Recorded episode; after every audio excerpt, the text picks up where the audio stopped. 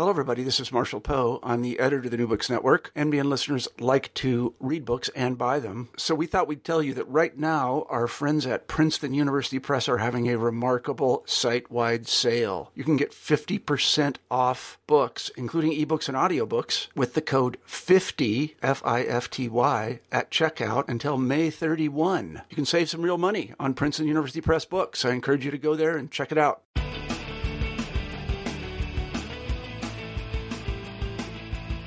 Welcome to the New Books in Sports podcast. My name is Bob D'Angelo, and I'm working on my master's degree in history at Southern New Hampshire University. Today we'll be speaking with Dr. Adam J. Criblez, author of the book Tall Tales and Short Shorts, Dr. J, Pistol Pete, and the Birth of the Modern NBA.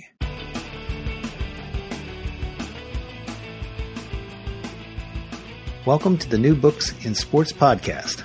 My name is Bob D'Angelo, and I'm working on my master's degree in history at Southern New Hampshire University. Today we'll be speaking with Dr. Adam J. Criblez, author of the book Tall Tales and Short Shorts, Dr. J, Pistol Pete, and the Birth of the Modern NBA. Hope you enjoy the interview. Welcome back to the New Books in Sports podcast. Our guest today is Dr. Adam J. Criblez, the author of Tall Tales and Short Shorts, Dr. J, Pistol Pete, and the birth of the modern NBA. Adam, thanks so much for joining us today. Thanks for having me, Bob.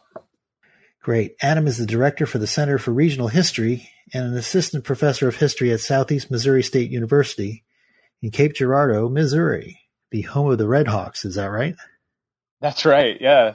Yeah. Um, talk a little bit about your background academically and otherwise. Sure. So, um, I got my PhD from Purdue University in 2008. And uh, from there, a couple of adjunct te- teaching positions later, ended up at Southeast Missouri State and am starting my sixth academic year at Southeast Missouri State. Um, this book is actually my second um, book that I've had published. Uh, the first, though, uh, was a about the 19th century and Independence Day celebrations in the urban Midwest so really re- you know read by about six people including my parents and so it's it's been nice to uh to to have, to have written and uh, and talk about it a little bit might have a little yeah a little bit more readership here very true. Um, talk about the uh, perception of pro basketball during the 1970s. You had the in the 1960s, you had the Celtics dynasty, and then in the 80s, you had Magic Johnson and Larry Bird coming to ascendance, and then you know you had Michael Jordan and Kobe Bryant, now LeBron James. Um, David Stern made the comment that the 1970s were the dark ages of the NBA, which you quoted in the book. Do you feel like they were the dark ages back then? I do think that they were. There, there's a perception that they were the dark ages. Uh, I think that the 1960s were clearly a uh, golden age of pro basketball. You had the the Celtics dynasty, of course, that got all the headlines. You had uh, famous moments like Wilt Chamberlain's 100 point game. Oscar Robertson averaging a triple double. Um, and so there are these iconic, kind of bigger than life, almost mythical elements of the 1960s.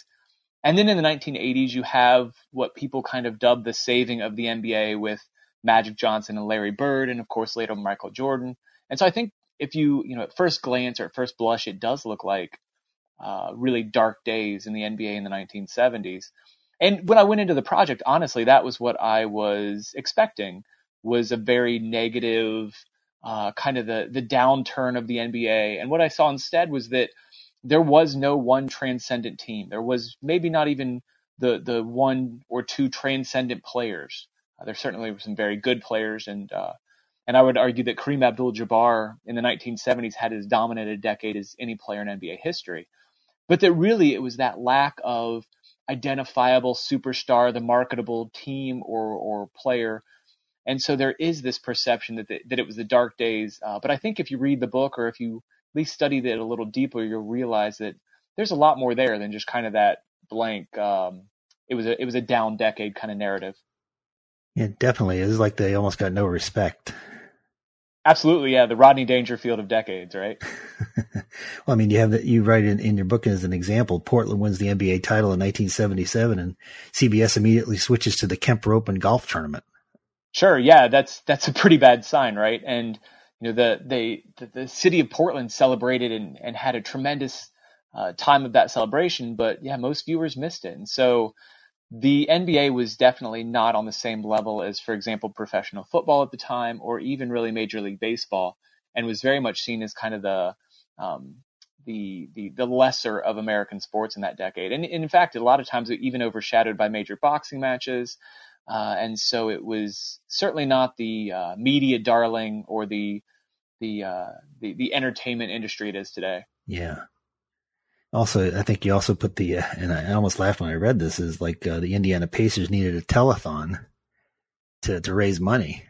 Yeah, that was a great story and one that I didn't know about. And uh, actually, I was writing that chapter when the, I believe it was a 30 for 30 short or something about it came out. And so I just had to laugh because it was stuff that I was, I was researching at the time and, and to see how absurd that sounds in 2017, uh, it's, it's pretty amazing how far the league's come. Very definitely. What else did uh, during your research did that, that surprised you as you as you combed through all this information? Well, I think one thing that really surprised me was I I come to this as a as a modern fan. I, I wasn't around for for most of the 1970s to watch this this game, and so it surprised me really how quality the the game was because you hear so many of the narratives about the uh, the the old timers saying how great the game was and it's it's not not good now. Um, it's just such a different style of play that I really grew to enjoy and embrace the the 1970s style that was up and down, fast paced, but also a lot of mid range jump shots, a lot of really skilled players that um, that that I was kind of surprised again by the by the level of play and how much I really enjoyed it. So that broadly was something I uh, I, I, really came to uh, take away from researching the NBA in the 70s. Plus, they didn't even have the three point shot in the NBA. Right. Yeah. So there was no real incentive to shoot the ball from 25 feet. Right. Although when Jerry West made that 60 foot shot in the playoffs, that would have probably won the game for them. It right would then. have. Yeah. And, uh, and in fact, it's funny that there are later instances. So that, that was a, you know, a, a long two pointer, 60 foot two pointer. There was another instance, and I'm, I'm blanking on the year right now, but somebody banked in a 60 footer and they just assumed it was overtime. Well, it was actually worth three points and they'd won. So it took some adjustment once the NBA adopted the three point shot to kind of get used to playing with it. Right. You said you followed basketball more recently. Do you have any kind of background in basketball other than the fan? Did you play or did you root or what was your love with basketball? Mm-hmm. All of the above. So yeah, so I started playing basketball when I was probably eight years old. I was able to play through three years in college. Uh, I went to a Division three school, so when I tell my students that, they always you know seem really impressed. But I wasn't on an academic scholarship or anything, and so I, I was able to play Division three basketball at Ohio Wesleyan University, and that um, a it gave me a great appreciation for what student athletes do and the hours that they put into that uh, their their their trade in in college with that, and also of course it continued my love of basketball, and so I uh, I was really into college basketball and not only playing but watching at that point. And uh, then I kind of took a hiatus, and really from about 2004 so, the Malice in the Palace was kind of turned me off. I was a Pacers fan, or am a Pacers fan, until about 2012 or so. I just I didn't pay a lot of attention to the game. Did uh, what position did you play when you played basketball? Is bench a position? Because I played a lot of that. Um, no, I, I in, in, in high school I played uh, I played power forward, and in college I, I played power forward as well. But there's not a lot of call for a uh, a six foot four, not incredibly athletic power forward at any any level, um, Division three or otherwise. So uh, my my maybe my fondest college basketball moment was when I was in practice, and uh, one of our assistant coach we were running out of bounds plays, and one of the assistant coaches turned to me and asked me how he's like, "Where's the three man go on this play?" or something like that, and uh, and I knew, and I, I remembered that. So, uh, you know, that was probably the highlight was that I, I knew the plays better than the coaches sometimes. But yeah, as far as on the court, I, I played a lot of forward, but but mostly uh mostly rode the pine in college. Understood. Your first book, uh, as you noted, um, was more about history. It was called Parading Patriotism: Independence Days in the Urban Midwest, 1826 to 1876. Now, um, obviously, anytime you write a book, there's research involved. Uh, was there I'm sure there was a different kind of approach for each book. Could you compare um, your your methods going into it, or were they pretty much the same? Well, they were a lot different. Uh, I learned a lot from writing the first book, and the first book was a doctoral dissertation turned into a book, and I did. I really was kind of new to research at that point, at least at that level. So I um, I did a lot of newspaper research. I did a lot of research in different archives, and so in that way, I guess the basketball project was similar. I, I did go to to travel to some archives, and I did definitely use um, use microfilm and, and, other newspaper sources. But one big change in, in even that that five or six year period between book number one, writing that, and book number two, is just how many sources are now available on the internet. And so, being able to do a lot of research from the comfort of my office uh, definitely made book number two easier to research.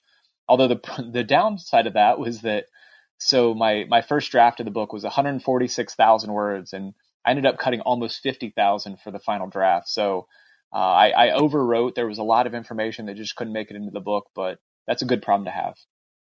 That is a good problem. You'd rather have more than than less. That's for sure. Now, in the 1970s, uh, you know, regardless of what people might think now, they had some very colorful personalities. You had Pete Maravich, you know, Dr. J, Rick Barry, and as you said, Kareem Abdul-Jabbar, uh, Earl the Pearl Monroe. Um, talk about some of these guys. What made them such colorful, dominant figures? Well, I think a lot of it is that we think of today, you know, today's media athletes, or today's athletes, I should say, are have grown up in an age of social media, and they're very, many of them are very cognizant of their brand, um, of their public persona, of their image. And in the 1970s, you had a lot, a lot less of that. Uh, basketball wasn't nearly covered to the extent that it is today. And so a lot of times players were a little bit more unfiltered. And so you get a, you get to see more of their character come out. Uh, if you think about maybe a player like LeBron James today, we know a, a lot about him. He's, he's well covered. Uh, but in the 1970s, you didn't know a lot about those players unless they were very outspoken. Uh, and so Rick Barry is a great example. Rick Barry gave tremendous interviews in the 70s and reporters flocked to him because they knew he would give them the truth. He would say exactly what was on his mind even if it was controversial. And so the some of those players you really kind of get to know their personalities better because they're not worried about how they're going to be perceived. And, and players like Barry, uh, Kareem Abdul-Jabbar was notoriously kind of acerbic. He he didn't give a lot of interviews, and when he did, he was pretty terse and and, and short with reporters. Um, but all those players, uh, the the really the top athletes of the decade, uh, player, you know, people got to know what they really felt as opposed to what they wanted to present. Right. And Barry certainly didn't endear himself to other players with his outspokenness. No, not I would at all. imagine. No, not at all. And of course, he also mentioned in, the book about Kareem, you know, everyone, he had this dour personality, but it sort of came out that he had a sense of humor when he had that part in Airplane where, you know, he tried to stay out of character and the kid kept pressing him. Yep. No, and that's, and that's a, a classic moment. And if you talk to, uh, or if you read about what players thought at the time when that came out, they were amazed that he had a personality. He just hadn't shown it. He was, he'd gotten burnt a couple different times, and especially because of the you know in the 1970s, being a a uh, an African American Muslim, especially when he was in Milwaukee, that was just so out of character in every way that every, he felt. I think every time he would speak, that his words would be turned around and he was misunderstood, and so he kind of he kind of pulled into his own shell.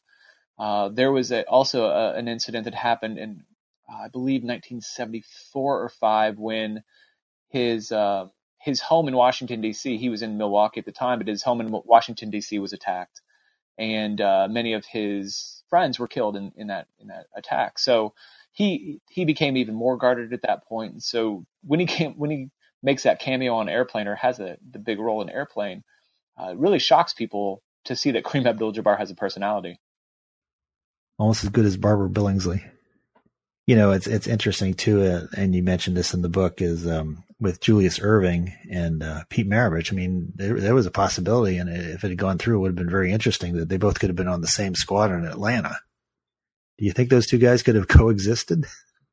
Oh, absolutely. I think that um, it it kind of reminds me of the, and again, I, you know, just pulling some modern comparisons, uh, kind of the Kevin Durant, Russell Westbrook dynamic on the court, where you have two people that are very ball dominant, but in an ideal world, they both complement each other well. Pistol Pete loved to pass. Uh, Julius Erving was an unselfish player, and I think that you know you can only imagine the terror that would have gone into opponents' hearts if you have on a fast break a two on one with Pete coming down the left side and Dr. J on the right. Um, I think at that point you just get out of the way and can see the basket. Uh, so it, it would have been it would have been high flying. Um, they would have definitely gotten some uh, got gotten a lot of publicity for the for the NBA at that point, and you know sadly it just wasn't meant to be.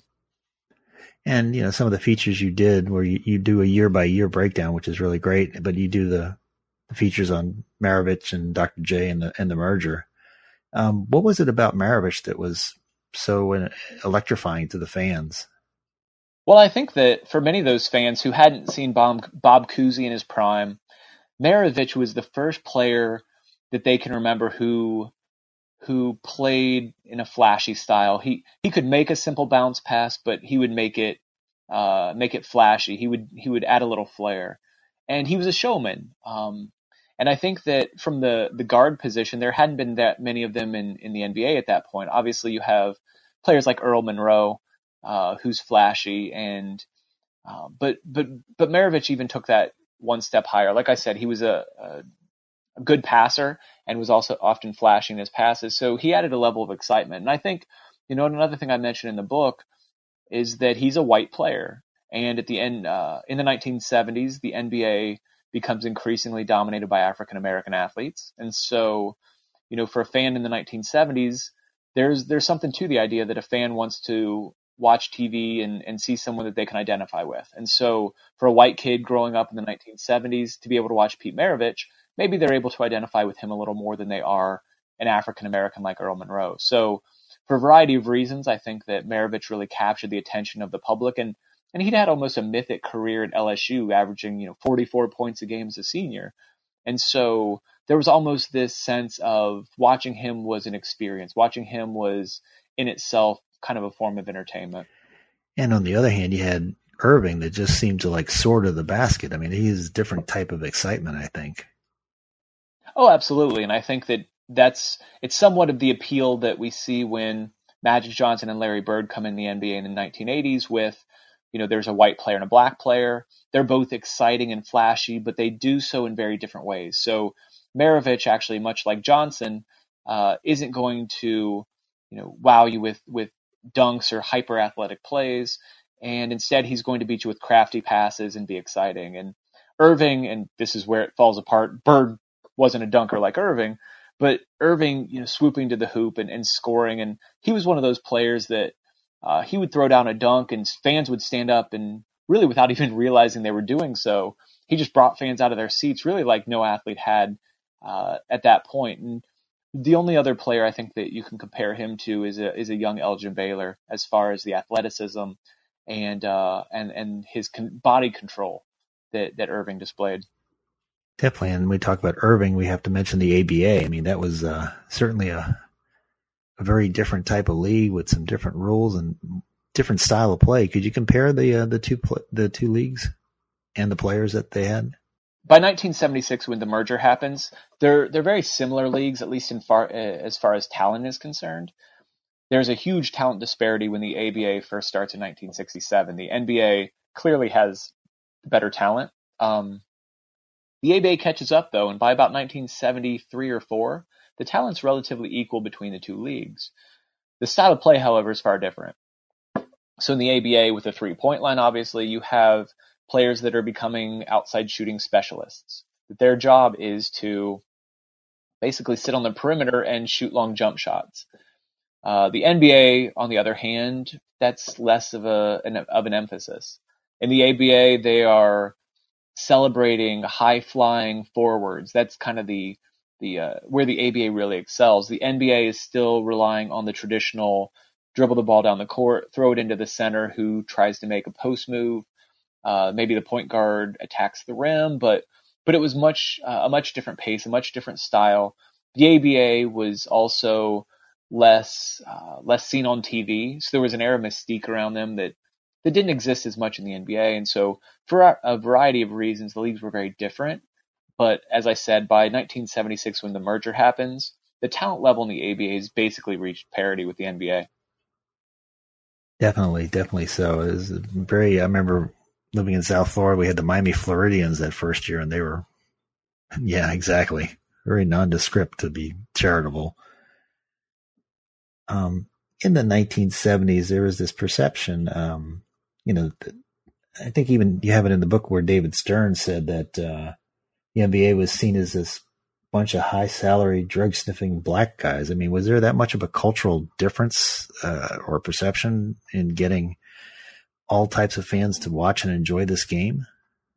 So, just to, to clarify, uh, what what Stern was saying was that there was a perception that that was what the league was. He he wasn't himself saying that that was a that was the issue, but there was a perception that that was the problem that that was a problem. And uh, the fan base at the time, you know, if you if you look in the stands, there were more white people than black people at NBA games, and so Stern was concerned, and and many others, uh, both owners and and players and um, and other fans they weren't concerned necessarily. The fact that a lot of players were African American was certainly um, something that uh, that that several owners actually are outspoken about the fact that they needed more white players.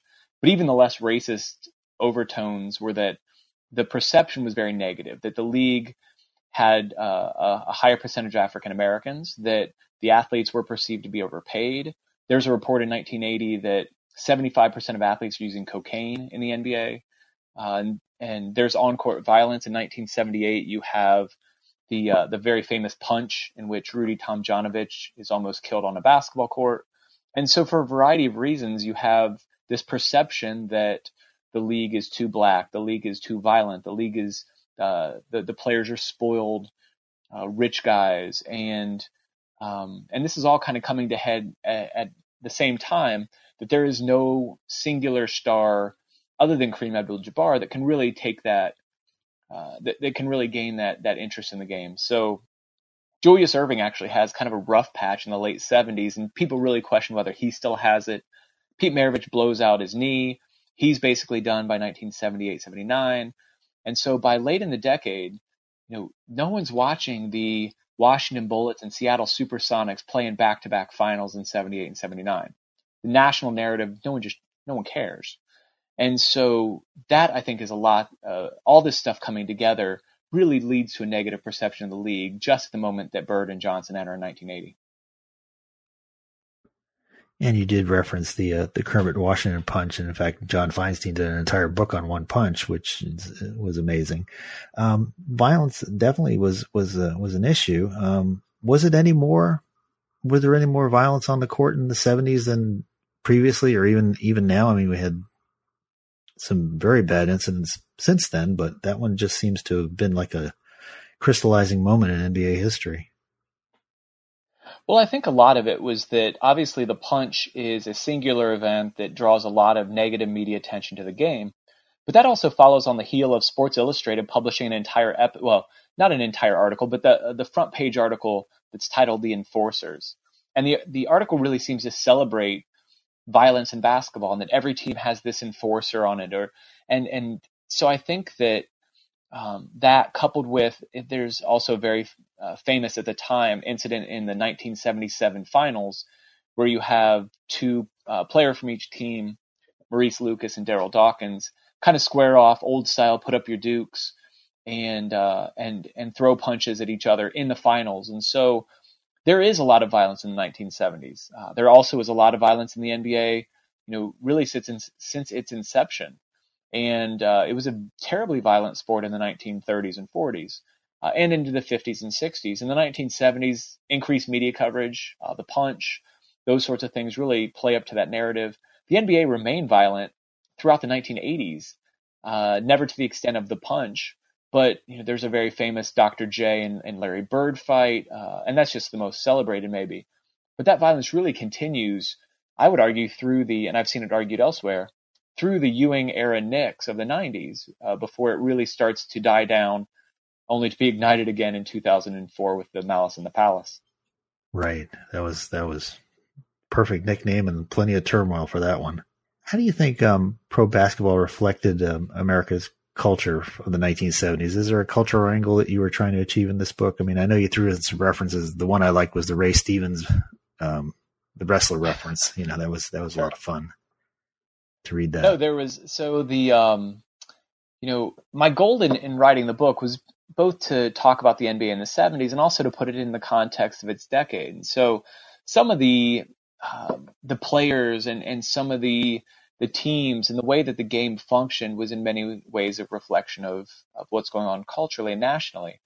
Uh, to me, a very powerful moment was the day after the Kent State shootings in 1970. Uh, the New York Knicks played against the Los Angeles Lakers and uh, in the NBA Finals, and there were players in the upper deck, or sorry, there were fans in the upper deck at Madison Square Garden who were sitting during the national anthem. Apparently, there was kind of a blue haze of pot smoke up there and and to think that you know that's happening at the same time and, and somewhat in response to these larger national issues really caught my attention. And so there are a lot of kind of fun cultural references in there that that hopefully people will enjoy and pick up on. But i think there's also a thread of that reflection of culture on basketball and of basketball and culture. And to me uh, you know as a historian that was an important thing to to, to pull out here as well. Right because you had the turmoil of vietnam you had watergate you had um, the the fall of South Vietnam, and, and then toward the end of the decade, you had the Iran hostage crisis. So it was just yeah, one thing after another. everything. So, do you think that um, 1970s basketball, uh, as more historians start digging into it, do you think that maybe it'll it'll escape that dark ages label that uh, you know it's it's easy one to slap on a on a on a decade or or era. We we as Americans we tend to label decades, you know, the decade of this or the decade of that. But do you think it could escape that and be looked at more critically now?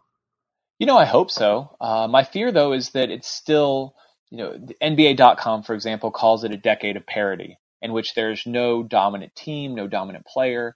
And I think that that is a, a, a defining narrative. Um, I really like, so the Dark Days analogy, I really like how there's a, uh, a, well, it used to be a website, now a book called Free Darko, and Free Darko wrote a book about basketball history, looking at really a span of history. And I like the argument they make. They say the NBA is not a dark ages. Instead, uh, if you get close, it's it's a ton of different colors. You know, looked at looked at from afar, it, it looks dark and, and monochrome. But if you get closer, there's there's a lot going on. And so I hope that scholars will continue to kind of unpack and and look at some of those stories and dig deeper into particular teams or players and I think that hopefully you'll see and, and they'll find that uh, there's a lot going on in the decade. And hopefully, you know, over time, that narrative of the dark days will be replaced by something that's a little bit less um, uh, negative towards that period in the NBA. Well, now we're at the part of the interview where I ask you, what did I miss? Is there something else that you would like to say about the book that, that I've missed in these questions? No, not really. Uh, I, you know, I, am very excited. Uh, I was very excited to write the book. It was so much fun to, to research and write. And, you know, every time that, that I, I go on a podcast or I'm interviewed, I always think of the, uh, all, the different kind of stories and narratives. And I love hearing what, what people who've read the book take away from it. And, um, you know, I, it's it's funny. I, have talked to fans of a lot of different teams, and they all seem to really like particular parts of the book better than others, and they want to talk about how their team kind of developed in the 1970s. And so, yeah, it's it's it's fun. As a, I think you can read the book as a basketball fan. Obviously, you'll enjoy it. I think as just a fan of of, of history of of the end, uh, you know, history of the 1970s.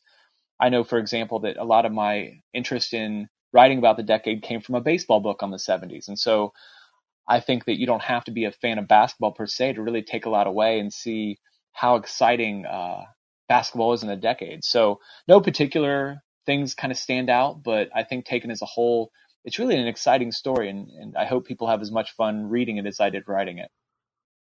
Well, which baseball book was it that uh, inspired you there? So that was uh, Dan Epstein's Big Hair and Plastic Grass.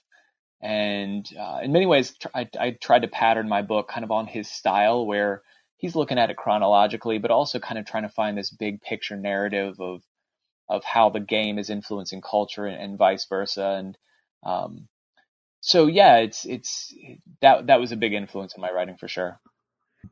So, I mean, readers could actually, if if they're just interested, in, for example, in the, in the section on the Washington Bullets, they could just turn to that chapter because of the way you have it structured year by year. Or if they're big Lakers Knicks fans, you know, they can go back to those, revisit those early rivalries. So it's it's very very uh, structured, and of course, the statistics at the end and the standings are very helpful for the reader as well. Because you know, there are a couple things that I didn't remember until I looked at it again. I went, oh, okay, they swept that series. You know. Sure, yeah, and I think that that's something as well that that I was really interested in including because Um, I, I love basketballreference.com, but I don't want to leave it open when I'm trying to read a book. And so I think it's it's it's helpful to be able to flip to the back of the chapter and look, oh, okay, this is how the Cleveland Cavaliers finished this year, or well, why did Boston have home court in that playoffs? And it's a, it's a pretty easy, quick reference. And um, and like you said, I think that it's it's fun to be able just to go to a part of the story you really like. Again, as an Indiana Pacers fan, if I was reading this book just as a Pacers fan, I might flip ahead to the merger in 1976 and just read about how the Pacers fared. Uh, spoiler alert, they didn't do well, but I think that there's the way that it's set up is intentional in that way that you can kind of pick around, you can you can kind of jump around and still enjoy the the uh, the overall story. And looking at the at the teams, I mean, we had. Can you talk about the um, the Lakers? Their 33 wins in a row, and then the 76ers that nine and 73 season. I mean, that's talking about both extremes. Sure. Yeah. The um, you know the the 1972 or 71 72 Lakers of course have this this phenomenal 33 game winning streak and um, to me maybe the the most interesting part of that streak is is how it starts and it starts in many ways after the retirement of Elgin Baylor in uh, in 1971 and it ends at the hands of the Milwaukee Bucks in 1972 in what might have been the most anticipated uh, regular season game uh, of the decade you know, there was so much attention being paid to this miraculous historic streak. And then, you know, the Bucks, who were really the arch nemesis of the Lakers at the time, managed to put an end to the streak. So that's fascinating. Uh, and then, of course, the next year, the Philadelphia 76ers set a record for ineptitude and only win nine games in a season. So, you know, you talk about a league of parity, yet in back to back seasons, you have teams winning basically 60 games difference the best in 72 and the worst in 73. So not quite as parity driven, I think, as the, the narrative usually suggests. What I also what I also found interesting was that they did the NBA draft over the phone and ran up these large phone bills. It's nothing like it is today. Oh yeah, the uh, right the the draft is significantly different, and in fact, just you know even the way that that teams kind of looked at the draft um, is very different. So you see in the in the 70s in the NBA, first round draft picks getting thrown around. Of course, there's no protection on the draft picks or anything like that. It's actually how Pete Maravich ends up in Atlanta. Atlanta had a good team and made a midseason trade that ended up netting them the number three overall pick. And so uh, while there was a lot of attention paid to the draft when a superstar collegiate player would come out, a, a, a Lou Alcindor, a David Thompson, a Bill Walton, the other years, it was kind of an afterthought. It was just something that people did to mark time. They they scouted, but the scouting wasn't nearly to the extent it is today. And of course, the draft itself was not the you know the extravaganza that it is on on television. And as you noted, it was fun to to see. You know, they they would conduct these conference calls where literally the commissioner would just tell the next team, you know, Phoenix Suns, you're on the clock, and sometime in the next three or four minutes, the Suns person would tell them who they chose, and the uh, the the seriousness seriousness with with which people take the draft now uh, just right. wasn't there in the 1970s. Well, this has been a very interesting interview for me, and you know we know your time is very valuable. This is uh, we've been speaking with uh, Dr. Adam J. Criblez, who's author of the book uh, "Tall Tales and Short Shorts." Dr. J, Pistol Pete, and the birth of the modern NBA. Um, so, what's your next project going to be? Have you have you uh, started anything, or do you have anything in mind?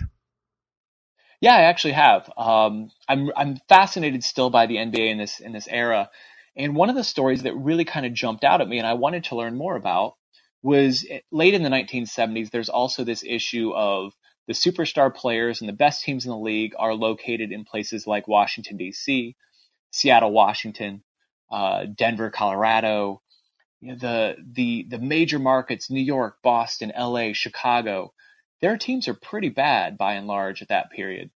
And uh, especially the story the Knicks jumped out at me. And so the next project is actually going to look at the, the late 70s, early 80s Knicks and looking at it in terms of both what's going on in New York City at the time. It's a fascinating time in New York City, kind of the rise of hip hop, of punk music, um, and uh, all kinds of issues going on in the city. And then the Knicks team, who are terrible uh, for most of that period until late in, or um, early in the 80s when Bernard King arrives, and then of course Patrick Ewing in 1985. So one one different thing about that project is I'm interviewing uh, former players about it, so it'll have a little bit different take than uh, than Tall Tales and Short Shorts, but but we'll kind of move the story forward a little bit, at least for me. Definitely. Well, Adam, we really appreciate you being on the show today. Thanks for having me, Bob. I appreciate it. Okay. Well, you've been listening to the New Books and Sports podcast, and I'm Bob D'Angelo, and thank you for joining us tonight.